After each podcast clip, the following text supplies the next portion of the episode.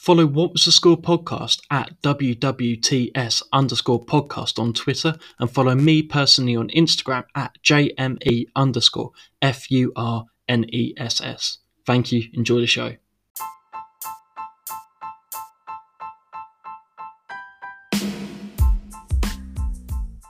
Good morning, good afternoon, and dzień dobry, and welcome back to What Was the Score, the Sports History Podcast. Jamie here today, and I am just giving you a bonus episode. Super Bowl 55 tonight, Tampa Bay, Kansas City. I thought I'd chuck my thoughts in. Do enjoy this one and have a good day.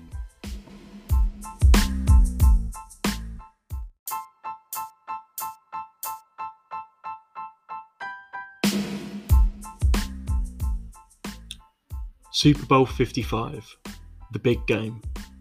The Tampa Bay Buccaneers and the Kansas City Chiefs, a clash of eras.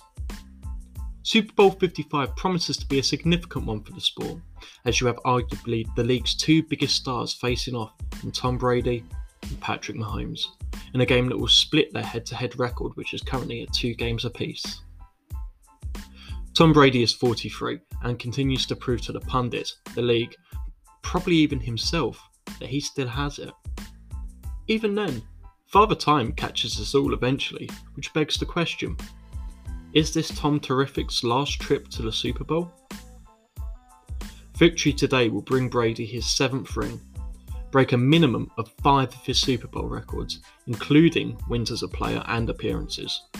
But perhaps more significantly, it will shut the door on Patrick Mahomes' case to be considered the GOAT whilst only consolidating his um, almost uncontested claim to the title. Can Brady do it without Belichick? He doesn't lack the firepower to literally and figuratively get over the line. Antonio Brown, Mike Evans, Rob Gronkowski, these will all give Brady the confidence that if the pass is true, the team will make ground. But what does tonight's game do in the wider spectrum for Brady? Well, with seven rings, he passes Jordan. At 43, is proven he has some of the greatest longevity in sports history, at least until LeBron and Cristiano Ronaldo are done. And it will surely respark the debate on the controversial TB12 diet.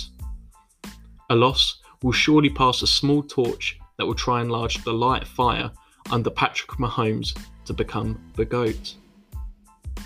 Showtime is almost as much at stake for his legacy as Brady. No win, no GOAT status. Mahomes can go on to win seven when all is said and done, but if he cannot overcome a 43 year old Brady, he will never overcome him in the all time ratings. Moreover, going back to back and getting another one in your hand in Tampa Bay's backyard, that's no feat to be sniffed at. Additionally, a win tonight will make Mahomes the youngest ever quarterback to have two Super Bowls, starting to develop his menagerie of records to challenge Brady's. Mahomes does have some advantages, such as his movement in the pocket and, frankly, age. He's been regarded as the perfect quarterback. Couple this with throwing to Tyreek Hill and Travis Kelce. This will give Mahomes the confidence that the Chiefs can get it done tonight. After all, they are the favourites. It's been five years since the defensive player walked off as Super Bowl MVP, so could the likes of Jason Pierre Paul, Shaq Barrett, Tyrann Mathieu, or Frank Clark write their name in the history books. With everything at stake in the wider discourse of the sport, I would be surprised if one of the quarterbacks doesn't win it. Super Bowl 55 does have some wider significance, however, as Sarah Thomas is set to become the first woman to referee a Super Bowl, following on from becoming the first woman to official for a major college game and the first female league official in 2015. There will be just under.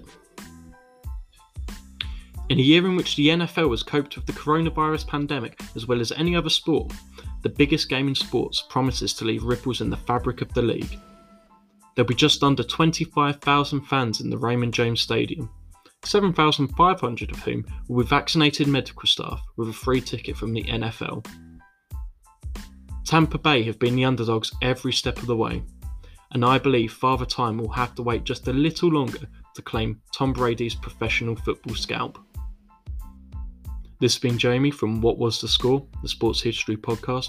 Do enjoy the game tonight, and thank you for listening.